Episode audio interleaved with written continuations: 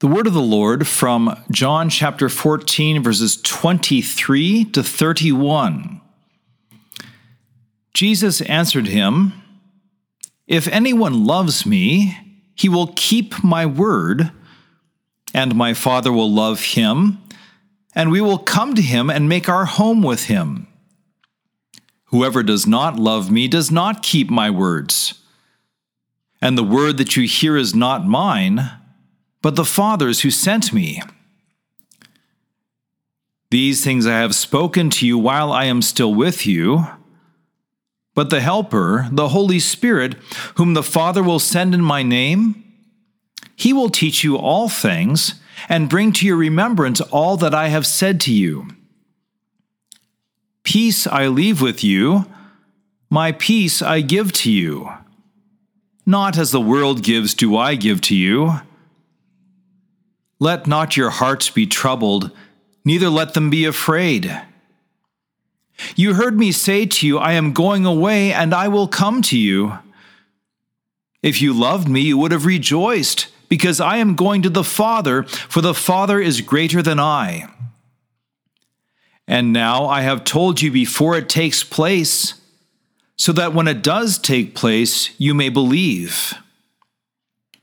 I will no longer talk much with you, for the ruler of this world is coming. He has no claim on me, but I do as the Father has commanded me, so that the world may know that I love the Father. Rise, let us go from here. This is the word of the Lord. Thanks be to God. Grace to you and peace from God our Father and the Lord Jesus Christ. Amen. It's Pentecost in Jerusalem, and a large crowd has gathered in one place and around one commotion.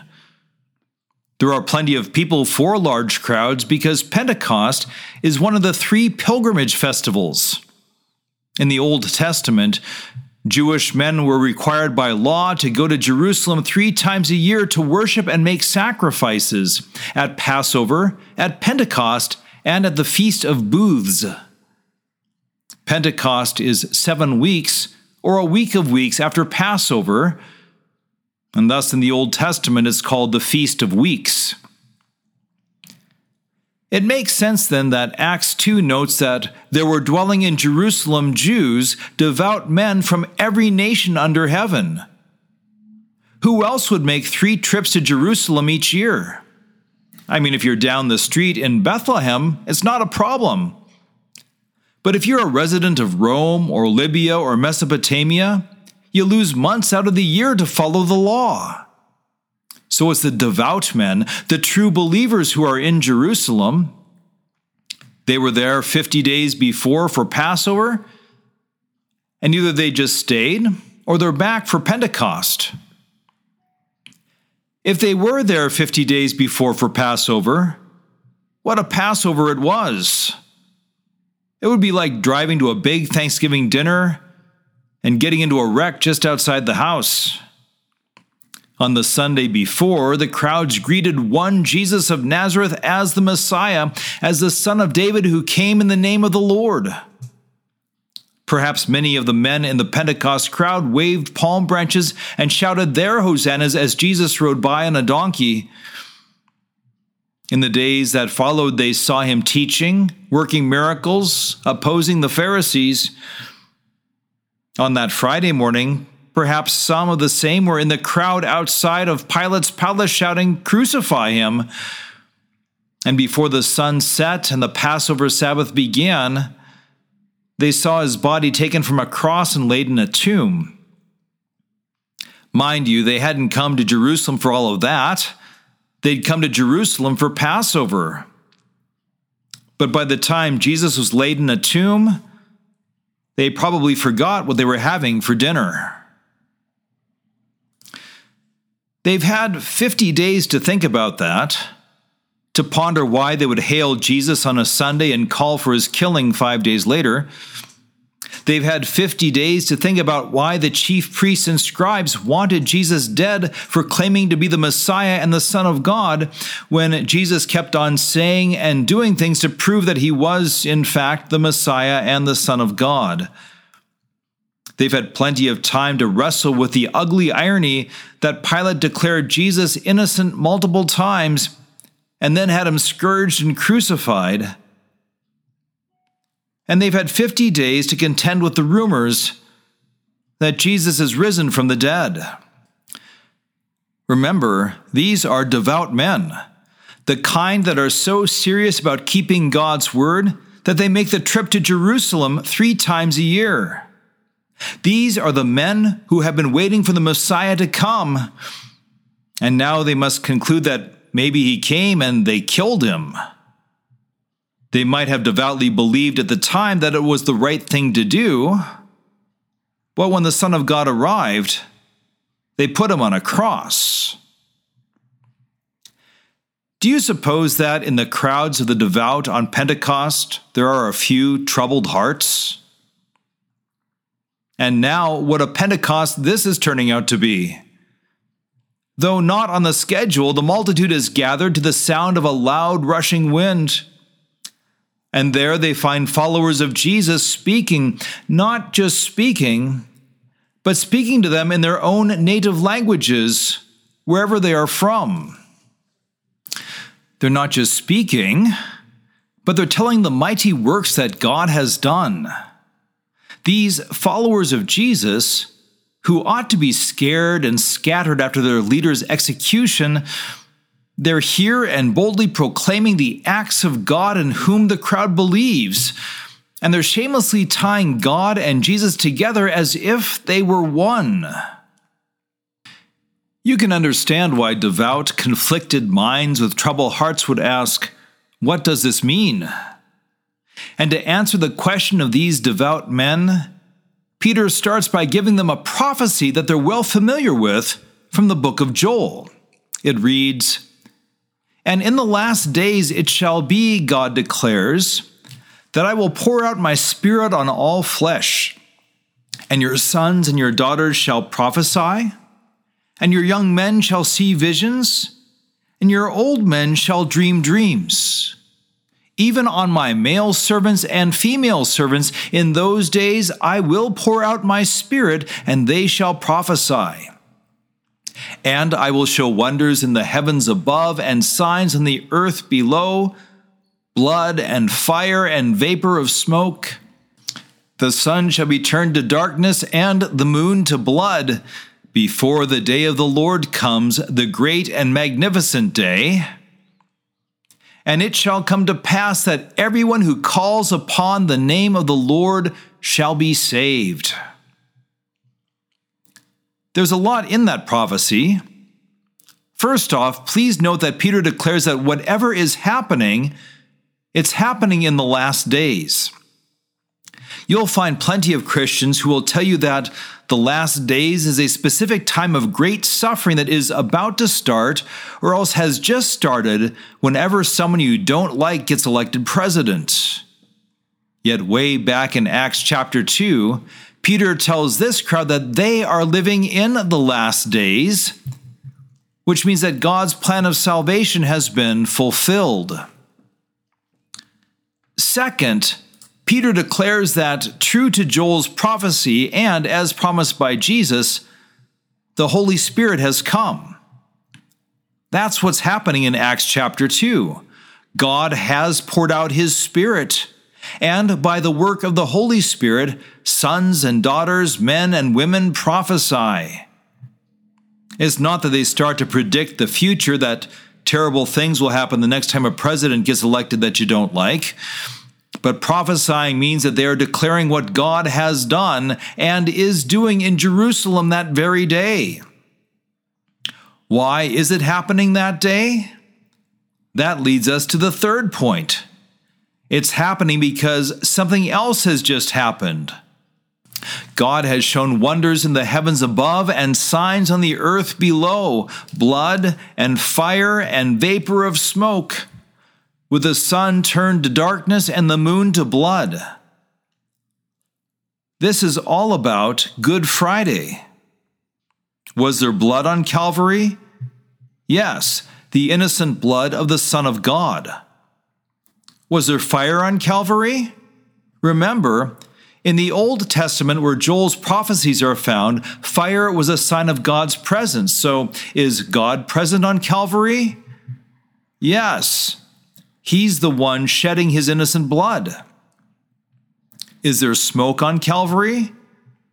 When a sacrifice is made for sin in the Old Testament, there's smoke. Is a sacrifice for sin made on Calvary? Oh, yes. The sacrifice is made to redeem the world. And as far as the sun and the moon, well, is there not darkness over all the land while the Savior suffers his Father's wrath for your sins? And this is what Peter will tease out in the rest of Acts chapter 2. He will tell this devout crowd of men that, as promised by the Lord Most High, the Son of God came as the Messiah and they killed him. However, death couldn't hold him, and now he's risen from the dead. At that point, however, it's still not that comforting. I mean, if you've killed someone and they're back from the dead, they may not think too well of you. That's why we should note a fourth thing about Joel's prophecy God pours out his Spirit on all flesh and everyone who calls upon the name of the Lord shall be saved. That's where Peter's sermon ends later in Acts 2. There, the crowd is horrified that they have killed the Son of God and terrified that they have no hope against a risen, vengeful Messiah. But then Peter tells them that they are not eternal outsiders under the wrath of God, but that Christ died for their salvation. So, as Acts 2 concludes, the people repent, they're baptized in the name of Jesus Christ, and they too receive the gift of the Holy Spirit. Each time the Word of God is spoken, God is pouring out His Spirit on all flesh in hearing range. In our Gospel reading, Jesus calls the Holy Spirit the Helper, which is an acceptable translation of the Greek but the word there is actually paraclete. You'll be singing that word in the first distribution hymn today. Built into the word paraclete is the sense that the Spirit calls out. In other words, the Spirit works by the Word of God. And so, because holy baptism is water and the Word, the Holy Spirit is at work in holy baptism.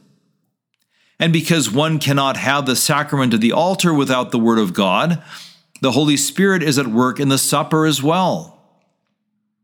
In Joel's prophecy, remember, Easter and Pentecost are bound together. And in the means of grace today, the Holy Spirit and Jesus are likewise together at work for your salvation, and of course, with the Father's blessing and sending. In our gospel reading, Jesus says quite a few things about the Holy Spirit. When he calls him the Paraclete, he is saying that the Holy Spirit is the one who will say what needs to be said. If your conscience is troubled over some sin, well, that's the Holy Spirit at work with the law of God, prodding you that you should be troubled over that sin. When you repent, well, that's the work of the Holy Spirit at work by the words that you're honest before God. And then the Holy Spirit works by the gospel to cleanse you of sin and make you holy before God. When Jesus says he leaves peace with his people, he does so by the work of the Holy Spirit.